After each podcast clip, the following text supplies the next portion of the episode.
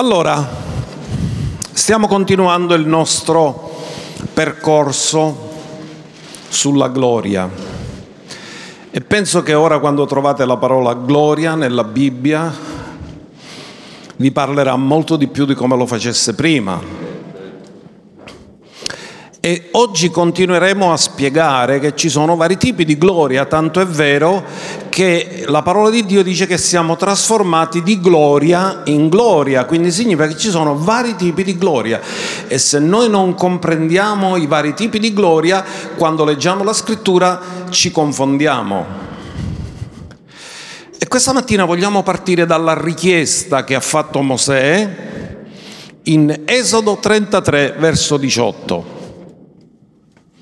Allora Mosè disse, De, fammi vedere la tua gloria.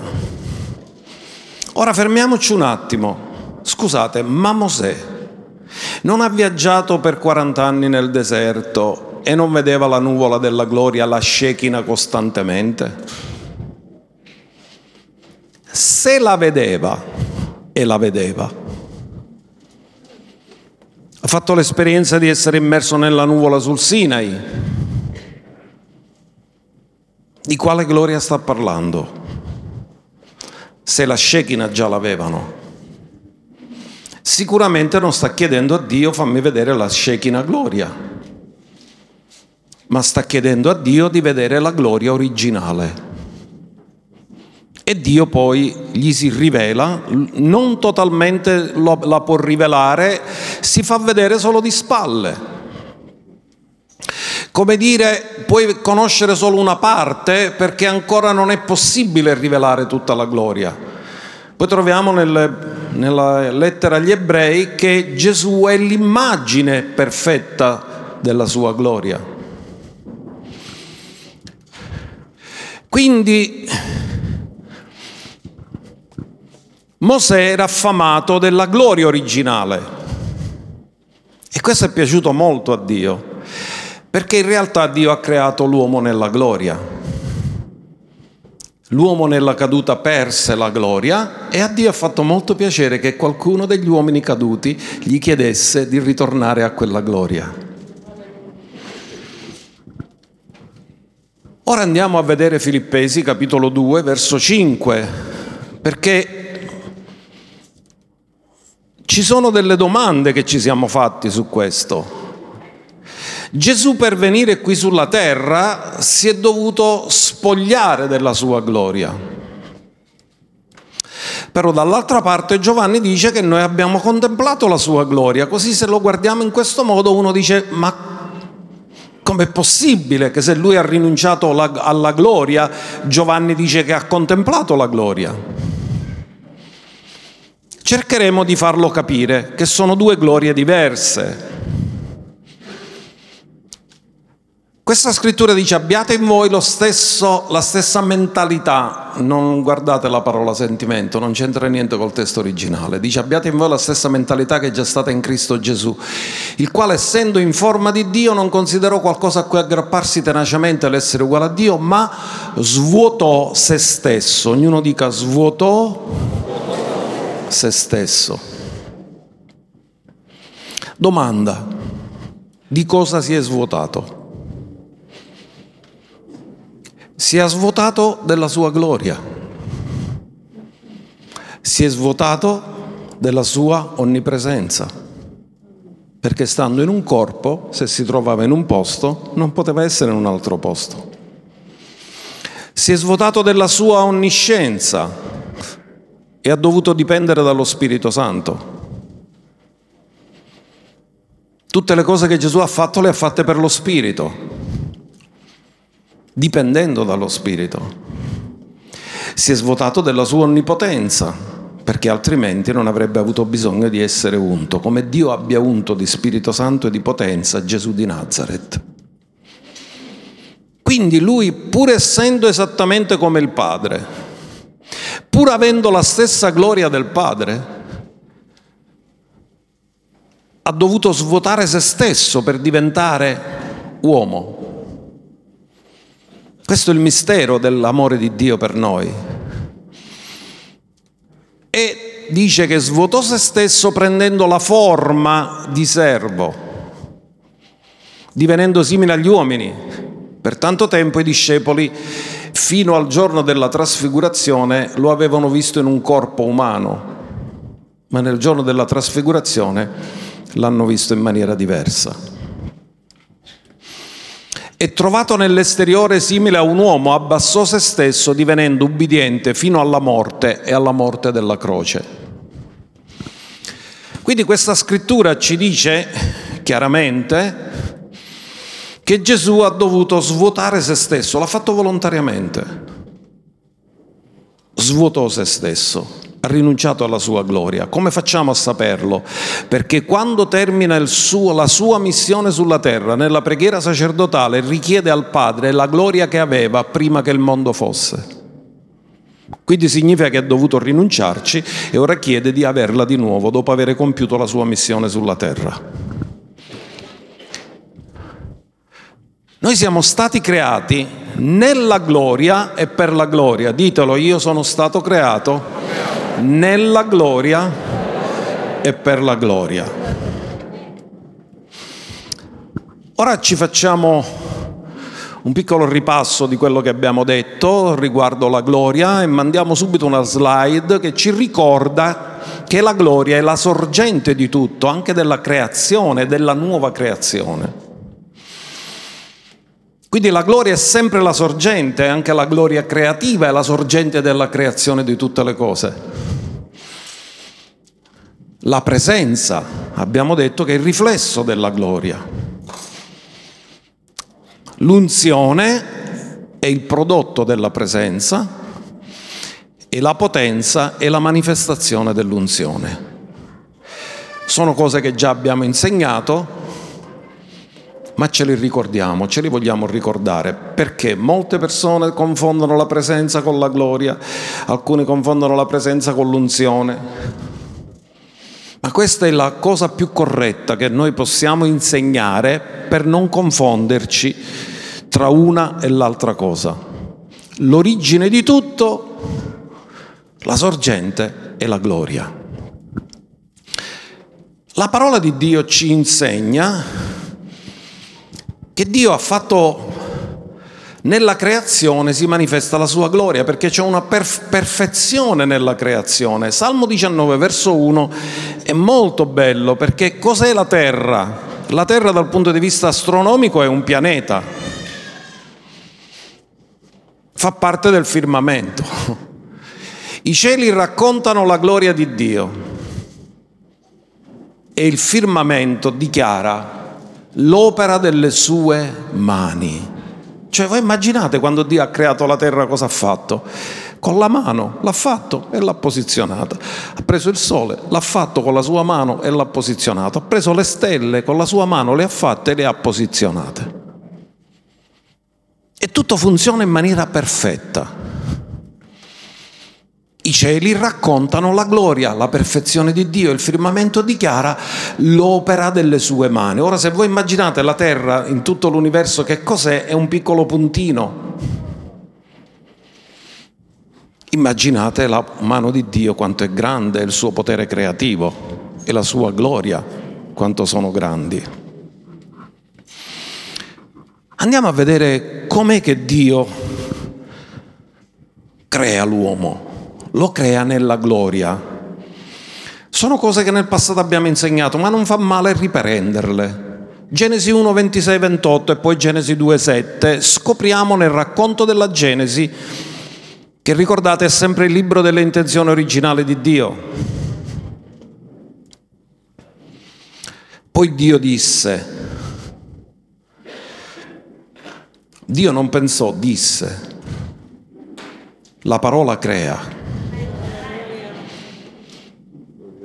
Facciamo l'uomo. E già qui c'è una rivelazione della Trinità, non ha detto faccio, ha detto facciamo. Sappiamo che nessuna delle cose fatte è stata fatta senza Gesù e senza lo Spirito Santo, quindi sta parlando della Trinità. Facciamo l'uomo a nostra immagine e a nostra somiglianza. Questo è stato il suo proposito. Facciamo. E abbia dominio.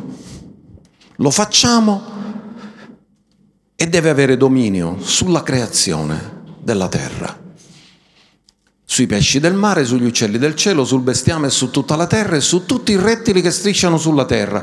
Così Dio creò l'uomo a sua immagine. Ora fermatevi.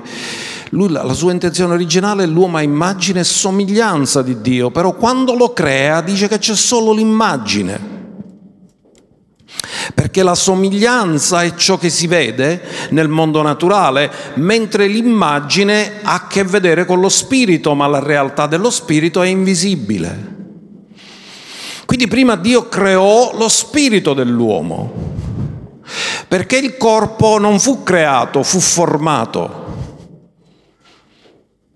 Così Dio creò l'uomo a sua immagine, lo creò a immagine di Dio li creò maschio e femmina. L'attribuzione dell'identità sessuale è nello spirito.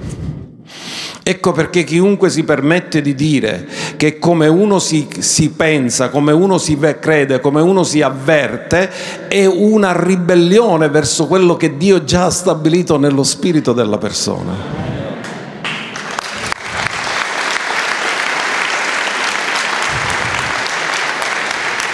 Dio ti ha creato o maschio o femmina, tutto il resto è perversione.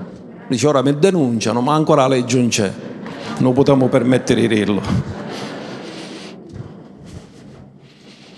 Li creò maschio e femmina. Ascoltate ancora, verso 28. Dio li benedisse. Ascoltate ancora, il corpo non c'è. E disse loro siate fruttiferi e moltiplicatevi quindi lo ha detto mentre ancora erano senza corpo ed erano solo spirito. Riempite la terra e soggiogatela e dominate sui pesci del mare, sugli uccelli del cielo, sopra ogni essere vivente che si muove sulla terra. La domanda è dove sono stati creati, visto che ancora non erano stati posizionati sulla terra in un corpo? Dove sono stati creati? Nella gloria.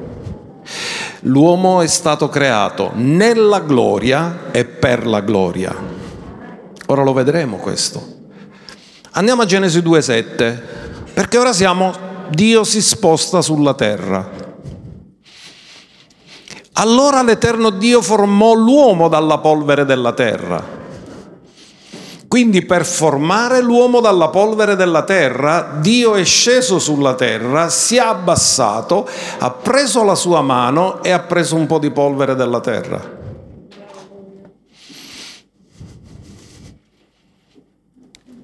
Formò l'uomo. Ora notate, la polvere della terra non è come oggi, perché oggi la terra è maledetta. Quando Dio prese la polvere della terra era una polvere perfetta. E poiché Dio ha creato tutto nella sua gloria e con la sua gloria, anche la polvere era piena di gloria.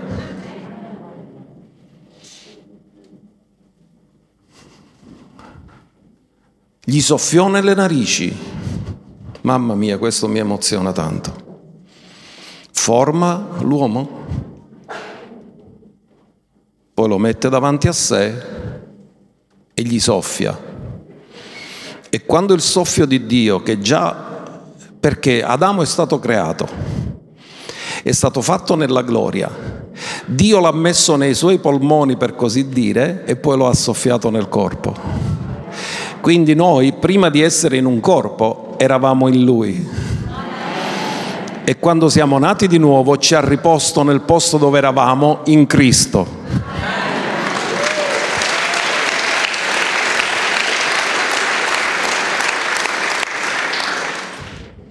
gli soffiò nelle narici e l'uomo subito prese vita.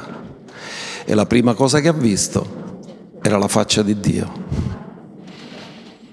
È stato creato nella gloria, per la gloria, per contemplare l'Iddio della gloria.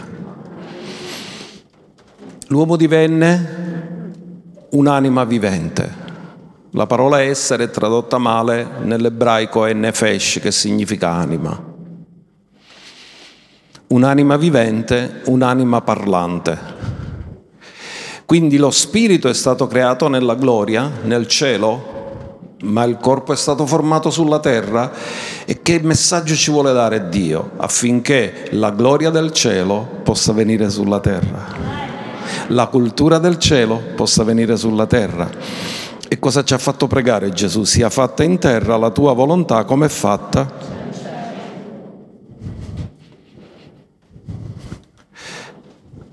Se l'uomo era creato solo spirito non c'era bisogno di venire sulla terra. Il fatto che Dio gli ha dato un corpo è perché deve funzionare sulla terra. Allora, andiamo a vedere un racconto parallelo a questo, che è nel Salmo 8. Sapete, il Salmo 8 si riferisce ad Adamo prima della caduta, ma si riferisce all'ultimo Adamo perché parla del figlio dell'uomo e uno degli appellativi con cui Gesù si riferisce a se stesso è il figlio dell'uomo. Salmo 8 verso 4, il salmista si fa una domanda. Che cos'è l'uomo perché tu te ne ricordi e il figlio dell'uomo perché lo visiti? Eppure tu l'hai fatto di poco inferiore a Dio e lo hai coronato di gloria e di onore. Quindi quando Adamo è stato creato era coronato di gloria e di onore. Aveva l'onore di rappresentare Dio sulla terra in maniera visibile e aveva la perfezione per poterlo rappresentare. Gloria e onore. Lo hai fatto regnare sulle opere delle tue mani e hai posto ogni cosa sotto i suoi piedi. Andiamo avanti. Pecore e buoi, tutti quanti, e anche le fiere della campagna, gli uccelli del cielo, i pesci del mare, tutto quello che passa per i sentieri del mare. Qui Dio l'hai reso il governatore, il dominatore. E poi dice, o eterno Signor nostro, quanto è magnifico il tuo nome su tutta, il tuo nome in tutta la terra. Il salmista conclude quanto è magnifico il tuo nome in tutta la terra. Quindi il Salmo 8 non fa altro che ribadire quello che c'è l'intenzione originale di Dio di Genesi e non fa altro che ribadire, poi lo leggeremo nell'epistola agli ebrei, che Gesù è l'ultimo Adamo e dice che lo vediamo pure a lui coronato di gloria e di onore. Poi lo leggeremo questo, vi darò il riferimento scritturale su questo. Quindi, quando l'uomo è caduto, è stato, si è privato della gloria. Tutti hanno peccato e sono privi della gloria. Quale gloria? La gloria originale.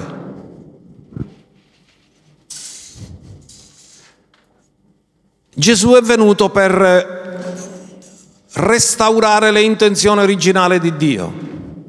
Quindi riportare l'uomo nell'intenzione originale, che era la gloria. Abbiamo detto che l'uomo è stato creato nella gloria e per la gloria, ma attualmente non vediamo che è così. Leggiamo Ebrei capitolo 2, versi 9 e 10, perché anche qui ci sono scritture parallele a quello che abbiamo letto in Genesi e nel Salmo 8. Ma vediamo, vediamo, coronato di gloria e di onore per la morte che sofferse Ora sta parlando di Gesù, l'ultimo Adamo. Gesù, che è stato fatto per un po' di tempo inferiore agli angeli, affinché per la grazia di Dio gustasse la morte per tutti. Come Dio poteva morire? No.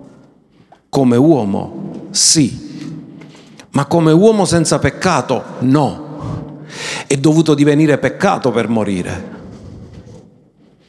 Perché il salario del peccato è la morte. Quindi lui ha gustato la morte, ma per gustare la morte ha dovuto diventare quello che noi eravamo. per farci diventare quello che lui è. E poi dice, conveniva infatti a colui per il quale e per mezzo del quale sono tutte le cose. Quindi cosa sta dicendo? Che il creatore in persona è venuto sulla terra per redimere la sua creatura caduta.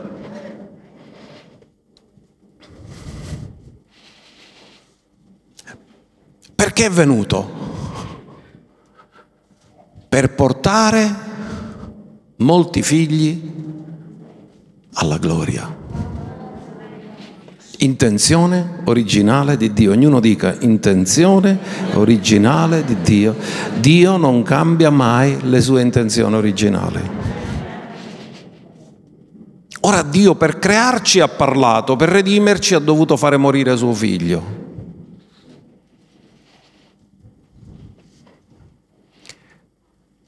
Conveniva infatti a colui per il quale e per mezzo del quale sono tutte le cose nel portare molti figli alla gloria di rendere perfetto per mezzo di sofferenze l'autore della salvezza. Gesù quando è venuto sulla terra non è venuto perfetto, è venuto bambino. Adamo fu creato perfetto. Adamo non ha avuto un processo di crescita, era già maturo quando è stato creato. Gesù è nato come bambino e ha dovuto fare tutti gli stessi passaggi che ogni essere umano fa. Ed è stato perfetto come figlio. Questo è molto importante che lo diciamo, perché ora Giovanni ci spiega che noi abbiamo contemplato una gloria che è la gloria dell'unigenito come figlio, è perfetto e quindi ha mostrato una gloria, non quella di cui si era spogliato, ma la gloria di figlio. Perché ci sono diversi livelli di gloria.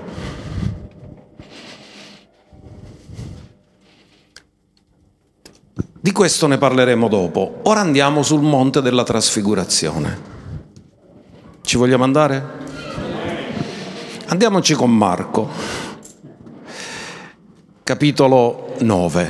Ora voglio farvi notare una cosa prima di leggere questo, che tutti e tre i Vangeli sinottici parlano della trasfigurazione.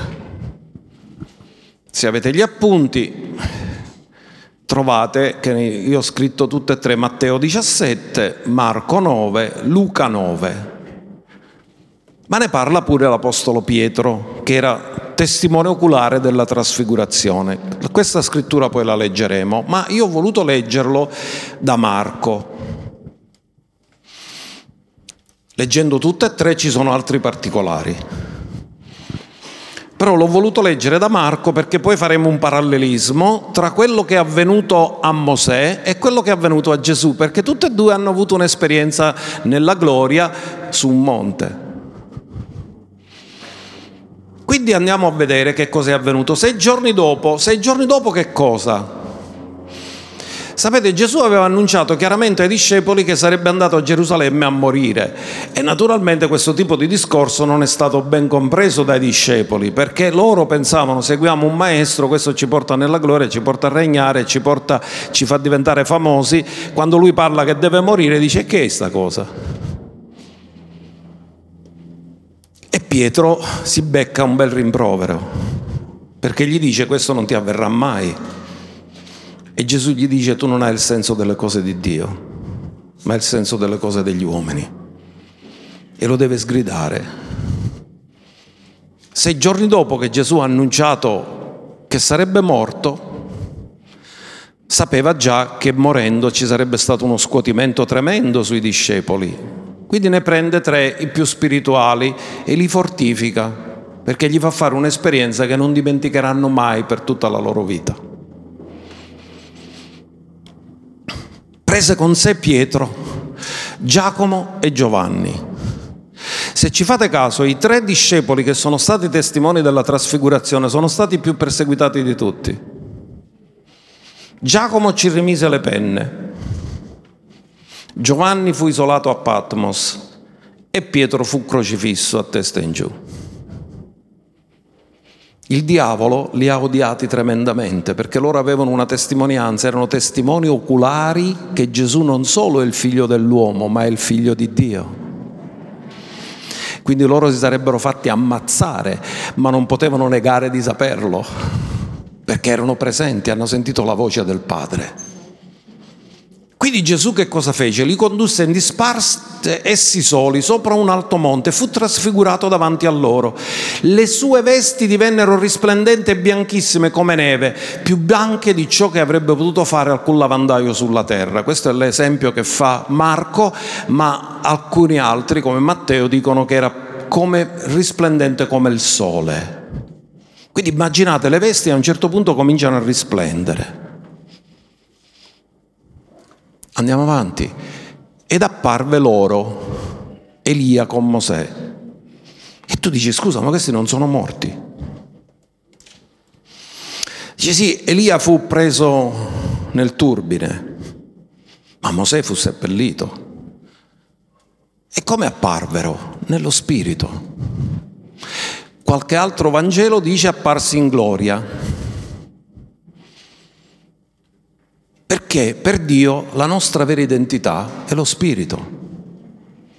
Mosè ed Elia, anche se non hanno un corpo, sono loro, perché l'identità non è nel corpo, non è nell'anima, è nello spirito. Pietro allora, prendendo la parola, si misero quindi a conversare con Gesù, sappiamo di che cosa conversavano, sappiamo che conversavano della sua dipartita. Pietro allora prendendo la parola disse a Gesù, Maestro, è bene per noi stare qui, facciamo dunque tre tende, una per te, una per Mosè e una per Elia. Egli infatti non sapeva che cosa dire perché erano spaventati.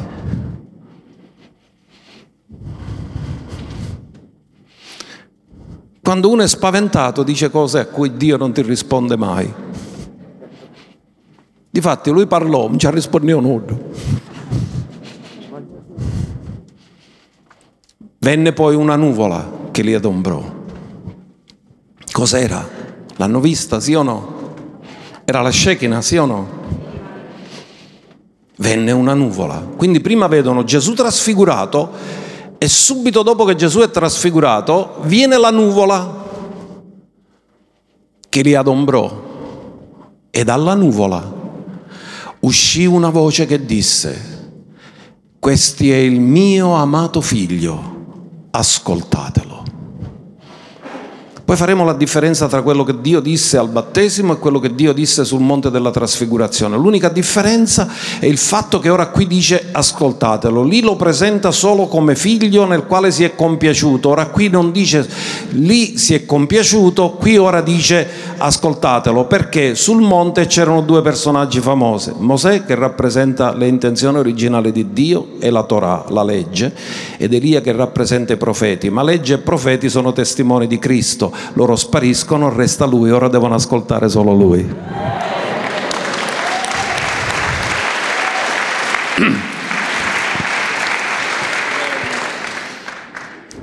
Arriva la voce, questo è il mio amato figlio, ascoltatelo. E chi c'erano là che l'hanno sentito? Pietro, Giacomo e Giovanni. Andiamo al verso 15 un attimo. Marco 9, verso 15. Gesù scende dal monte e scopriamo una cosa. Vedutolo, è stato sul monte della trasfigurazione, qualcosa è rimasto in lui. La folla vedutolo sbigottì, si stupì e accorse a salutarlo. C'era una gloria che era rimasta, che non era visibile, ma che attirava le persone. Ora, dopo questo, c'è un parallelismo che faremo tra Mosè e Gesù, perché tutti e due hanno questa esperienza sul monte con la nuvola della gloria.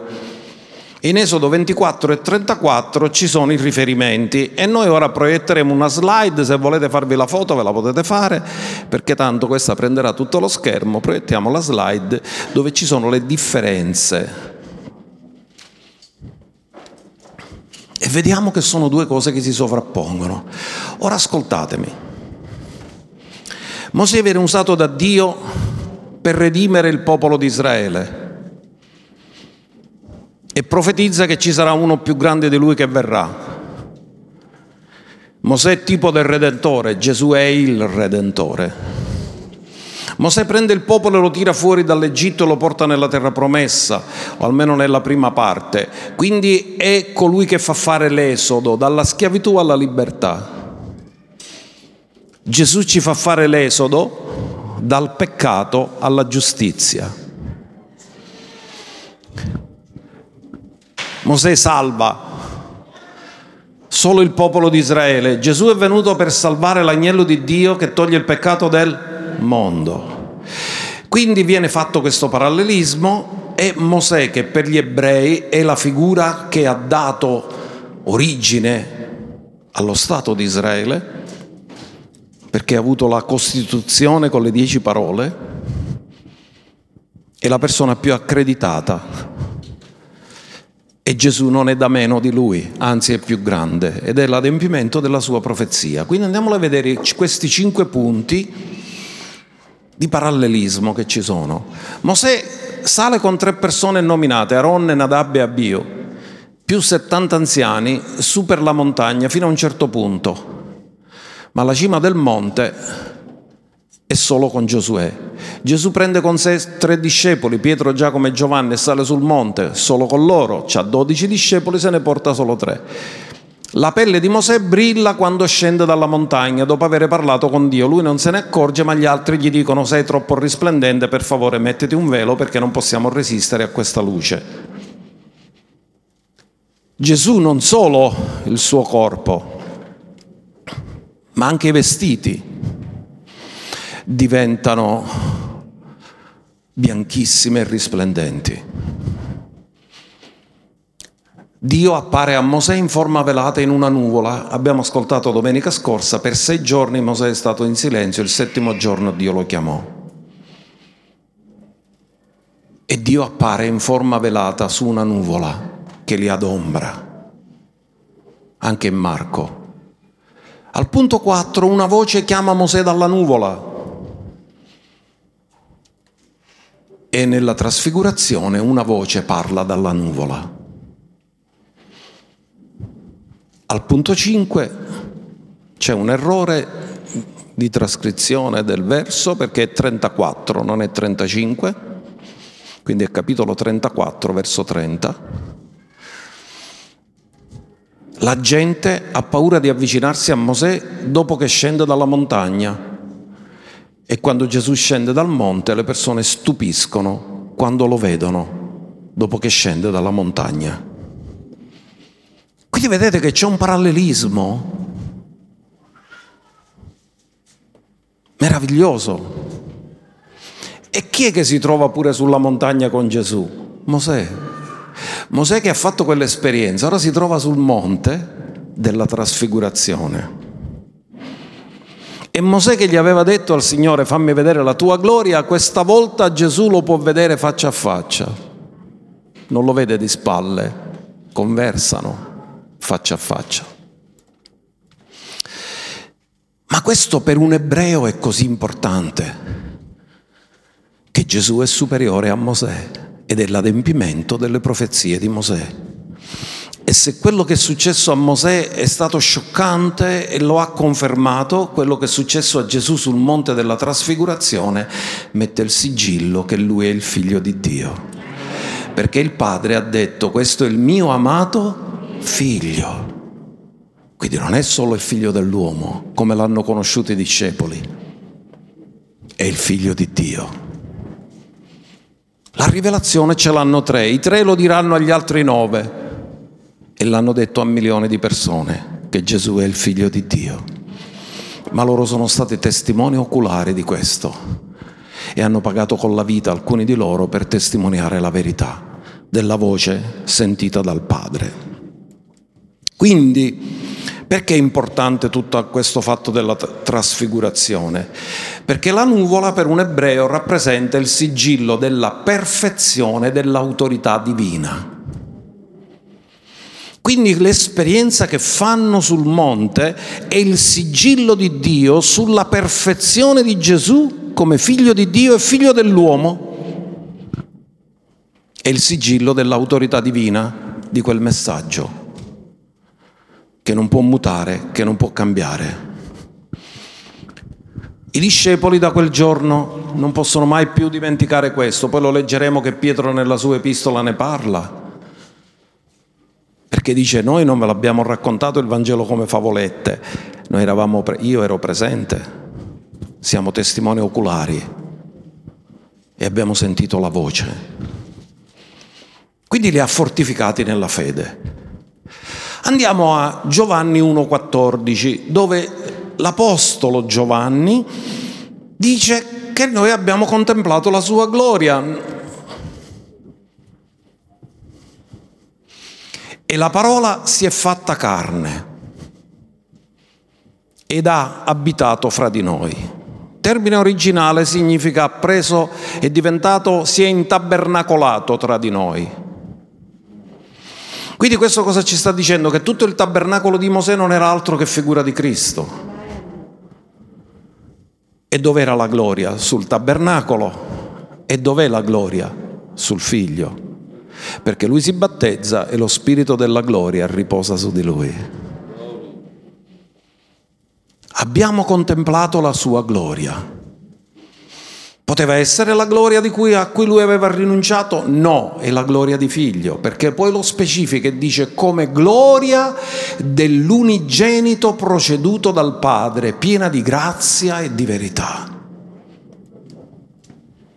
Giovanni dice io sono stato con lui, io ho contemplato, l'ho osservato tutti i giorni, l'ho visto fare segni, prodigi, miracoli, sono stato sul monte della trasfigurazione e abbiamo contemplato la sua gloria, la gloria come unigenito figlio di Dio. Quindi la gloria che loro hanno contemplato non è la gloria originale, non è la gloria che Gesù ha lasciato, ora ci torniamo su questo, per venire qui sulla terra di cui si è svuotato, perché di quella si è svuotato ma la gloria di figlio. In altri termini, lui ha dimostrato la perfezione di come vive un figlio di Dio sulla terra senza peccato. E noi abbiamo contemplato questa gloria, disse Giovanni. Ora, c'è un verso molto interessante in Ebrei 2.11 che dice che Dio non si vergogna, Gesù non si vergogna di chiamarci fratelli. Ascoltate, lui è venuto come unigenito ma se n'è andato come primogenito.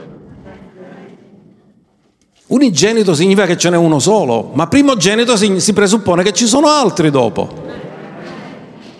Quindi Giovanni dice, noi l'abbiamo contemplato come unigenito, ma poi lui è risorto come primogenito. E qui ci, cosa ci dice? Quello lo leggeremo poi. Colui che santifica, chi è che ci santifica? Dio. La gloria santificava il tabernacolo, vi ricordate? Santificava i sacerdoti quelli che sono santificati provengono tutti da uno. Il Padre ci santifica. Gesù è divenuto la nostra santificazione. Gesù si è messo a parte per la nostra redenzione. Colui che santifica e quelli che sono santificati provengono tutti da uno. Da dove proveniamo? Tutti dal Padre, il Padre della gloria. Per questo motivo Gesù non si vergogna di chiamarli fratelli, perché tutti veniamo da uno. È venuto come unigenito, ma è risorto come primogenito di molti fratelli.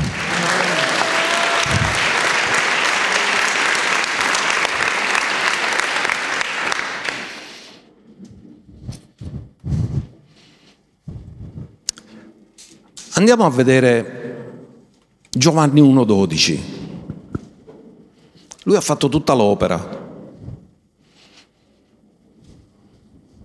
e la grazia è a disposizione.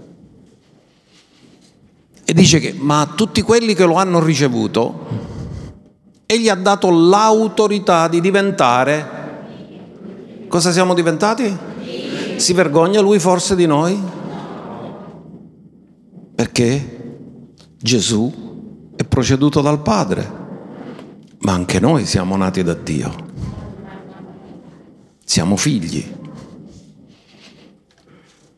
Ha dato l'autorità di diventare figli di Dio a quelli cioè che credono nel suo nome. Fermati un attimo, ma noi ci rendiamo veramente conto del fatto di, che siamo figli di Dio? Siamo figli. Dio è il nostro Padre. E Gesù quando terminò tutto disse vado al Padre mio e Padre vostro, all'Iddio mio e all'Iddio vostro. Prima era solo il Padre mio, ora è anche il Padre vostro perché siamo figli.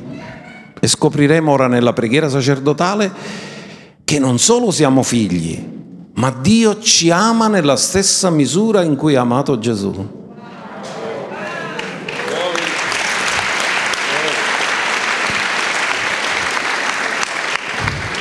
Andiamo a vedere Giovanni 17 verso 22.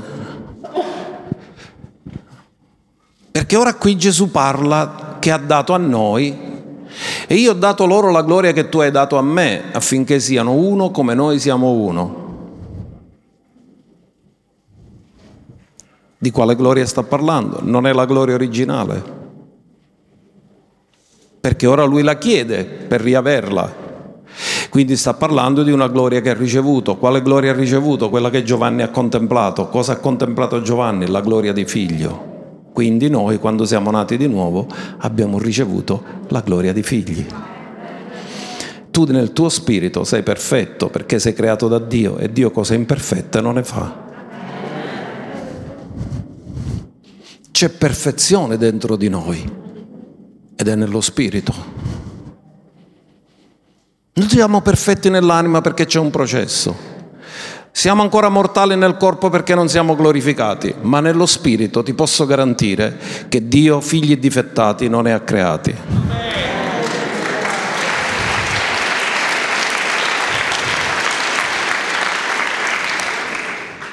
Io ho dato loro la gloria che tu hai dato a me affinché siano uno come noi siamo uno.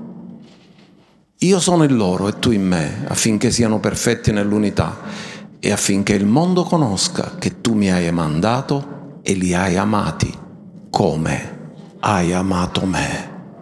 Nella stessa misura in cui hai amato me, hai amato loro. Questo è meraviglioso. Ma andiamo al verso successivo perché ora Gesù fa una richiesta. Padre, io voglio che dove sono io siano con me anche coloro che tu mi hai dato, affinché vedano la mia gloria. Quindi significa che sta parlando di una gloria che ancora non hanno visto. Non è la gloria di figlio, quello l'hanno visto. Non è la Shekinah, quello l'hanno visto. Di quale gloria sta parlando? Della gloria originale, perché sei stato creato nella gloria e per la gloria la caduta ci ha rimosso la gloria. E dice, coloro che tu mi hai dato affinché vedano la mia gloria che tu mi hai dato perché tu mi hai amato prima della fondazione del mondo la gloria di cui Gesù si è spogliato per venire sulla terra, quando finisce la sua missione sulla terra, richiede al Padre che gli ridia la gloria a cui lui aveva rinunciato per venire sulla terra. Dice, ora ho finito la mia missione sulla terra, ridammi la gloria che avevo presso di te. Questo è un altro livello di gloria, la gloria eterna. L'eterna gloria. Quindi questo è meraviglioso. Romani 8:29 vi ho promesso dei primogeniti. Perché abbiamo detto che Giovanni ci ha detto che abbiamo contemplato la gloria come dell'unigenito figlio di Dio. E dice poiché quelli che egli ha preconosciuti li ha anche predestinati ad essere conformi all'immagine del suo figlio, affinché egli sia il sia il è venuto come unigenito, ma Dio l'ha fatto diventare il primogenito di molti, tra cui ci sei tu e io.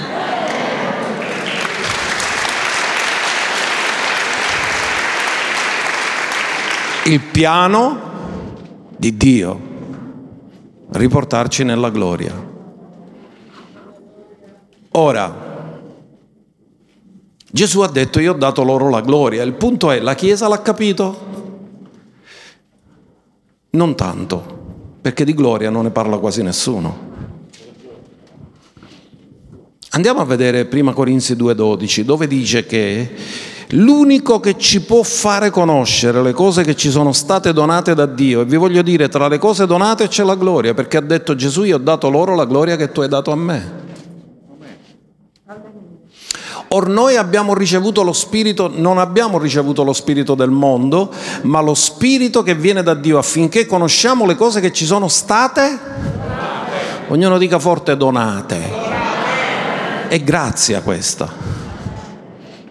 donate da Dio. Quindi Gesù ha detto, io ho dato loro la gloria che tu hai dato a me. E lo Spirito cosa fa? Rivela a noi le cose che ci sono state donate. Quindi vogliamo chiedere allo Spirito Santo che ci riveli la gloria? Alza le mani e dillo Spirito Santo, per favore, rivelami la gloria che Gesù mi ha dato. Fammela comprendere, non farmi vedere me stesso con i miei occhi, fammi vedere me stesso con i tuoi occhi e con la tua rivelazione. Quindi,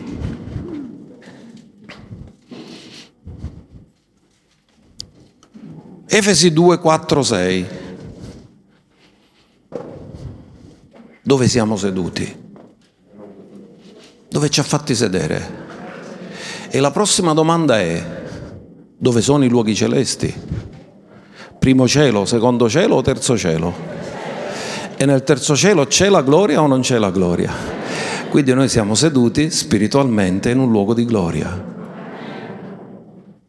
Amen. Come figli abbiamo un posto a sedere nei luoghi celesti, al di sopra di principati e potestà. I demoni lo sanno, il punto è che la Chiesa su scuidò.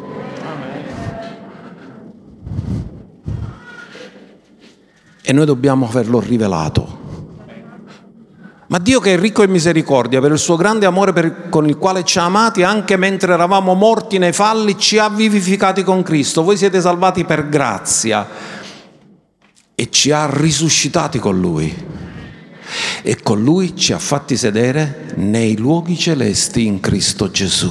Dillo, io sono seduto non in via Carlo de Grosses 2H, io sono seduto nei luoghi celesti in Cristo Gesù.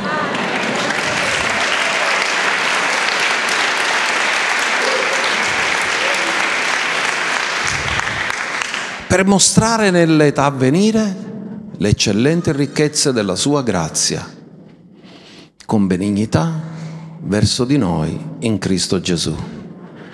Ci ha preso dal fango e ci ha fatto sedere con i principi del suo popolo. Questa è grazia, affinché non ci vantiamo, perché non è merito nostro, è quello che Lui ha fatto per noi. Le ricchezze della sua grazia che sono state manifestate verso di noi in Cristo Gesù.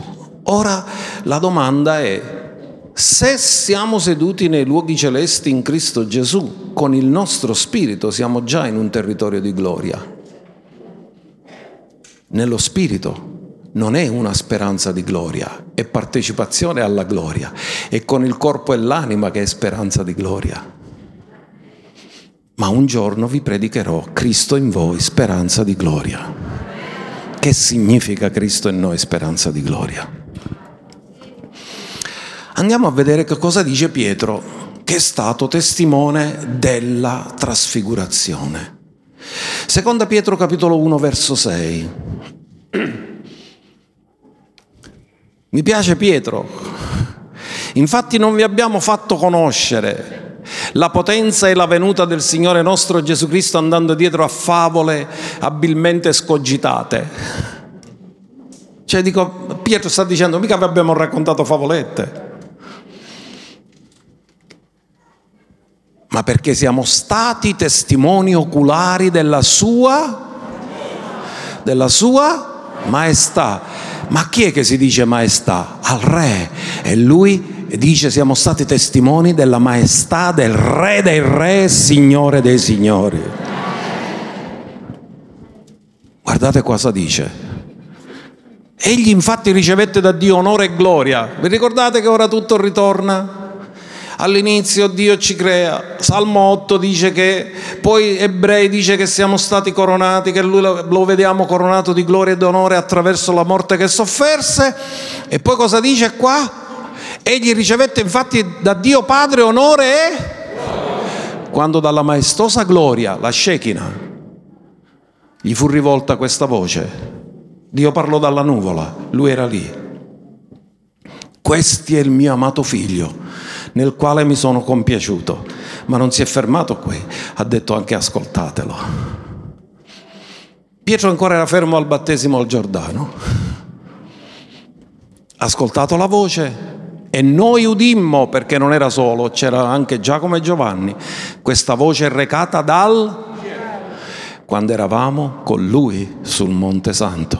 Quindi come dire, ne facciamo scannare, ma noi lo sappiamo che la voce è venuta dal cielo, che il Padre gli ha dato onore e gloria e ha dichiarato che lui è il figlio di Dio. Noi lo conoscevamo come figlio dell'uomo, ma lui è il figlio di Dio.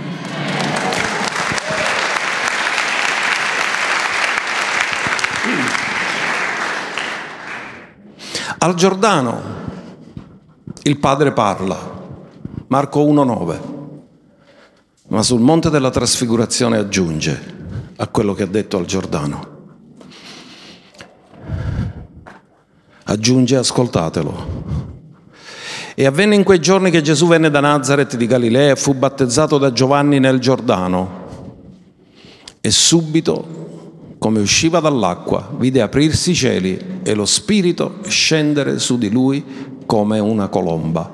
Ascoltate, sul monte della trasfigurazione lo Spirito viene come nuvola, ma al battesimo viene come colomba. Al battesimo la colomba riposa su di lui per sempre, fino a che lui, da unigenito, diventa primogenito. Deve compiere l'opera e venne dal cielo una voce, tu sei il mio amato figlio. Miei cari, una delle cose che mi fa soffrire di più nel mondo evangelico è che le persone ancora non si identificano come figli, si identificano con quello che fanno. Ma Gesù che era capace di fare tutto, il Padre non l'ha presentato per quello che fa e per quello che avrebbe fatto l'ha presentato per quello che è, perché significa che l'identità è la tua vera forza. E Satana lo tentò proprio nell'identità quando gli disse se tu sei figlio di Dio. Perché Satana sa che una persona senza identità è una persona che si può portare dove vuole. Ecco perché oggi c'è il furto anche dell'identità sessuale, perché quando una persona non sa più chi è, lo puoi portare dove vuoi. Diventa liquido. ma il padre lo ha presentato come figlio e lo ha accreditato come figlio, non per quello che avrebbe fatto, ma per quello che è. E questa cosa a me mi parla tanto, perché dovunque vado, io la cosa che chiedo al Padre non è Signore, io rappresento una denominazione, dammi la grazia di rappresentarla bene. No, io rappresento la famiglia di Dio, dammi la grazia di rappresentarti bene, papà.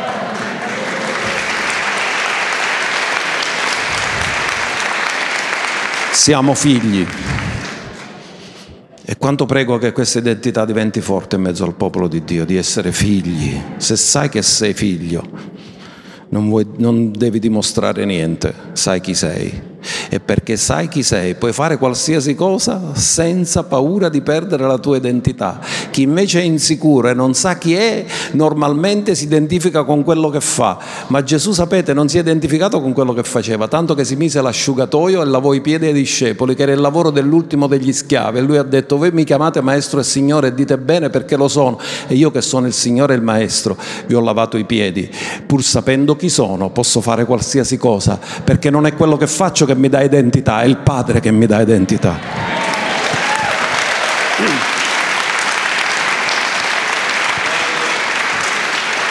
Ultimi due versi, Romani 5, 1 e 2.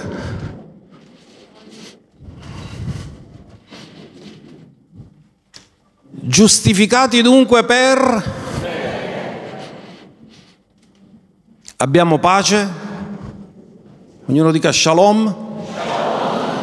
La parola shalom significa impartizione del benessere di Dio a noi. Pace presso Dio per mezzo di Gesù Cristo, nostro Signore per mezzo del quale abbiamo anche avuto, mediante la fede, l'accesso a questa grazia nella quale stiamo saldi. Ascoltate, quando si parla di grazia nella Bibbia ci sono almeno sette tipi di grazia, ma non vi voglio trattare di questo oggi. Voglio solo dirvi che siamo salvati per grazia mediante la fede quella si usa solo una volta, perché non è che viene salvato ogni settimana. Come quando un bambino nasce una volta sola, poi cresce. Ma allora che cos'è quello che dice che abbiamo anche avuto accesso a questa grazia? Sapete cos'è questa? È la grazia per vivere ogni giorno. Perché tu sei figlio, è un dato di fatto. Ma vivere da figlio occorre grazia. E qua, dov'è che sbagliamo? Quando invece di rimanere saldi nella posizione che Dio ci ha dato e sapere ricevere la grazia ogni giorno per noi, c'è grazia per noi oggi. Voglio dirvi una cosa, Dio è l'Iddio di ogni grazia e ci dà la grazia quotidiana. La grazia, ce n'è una grazia per la salvezza che è una volta per sempre, ma la grazia quotidiana è per ogni giorno. Dillo oggi, Dio ha preparato la grazia per me, per vincere, per essere vittorioso su tutte le difficoltà che incontrerò in questa giornata, c'è tutta la grazia necessaria che mi viene impartita. E cosa dobbiamo fare in questa grazia? Dobbiamo stare saldi. Cioè non devi uscire fuori da quel territorio. Come si esce fuori dal territorio della grazia? Col fai da te nella grazia e fai con Lui e Lui fa con te. Quando esci da questo è il fai da te e quando c'è il fai da te sei sganciato da Lui. Allora siamo saldi e l'ultima cosa e ci vantiamo. Ma non ci vantiamo di noi o ci vantiamo di Lui? Di cosa ci vantiamo? Nella speranza della gloria di Dio. Dillo, io sono nato nella gloria, sono nato per la gloria e raggiungerò la gloria. Questa è la mia speranza.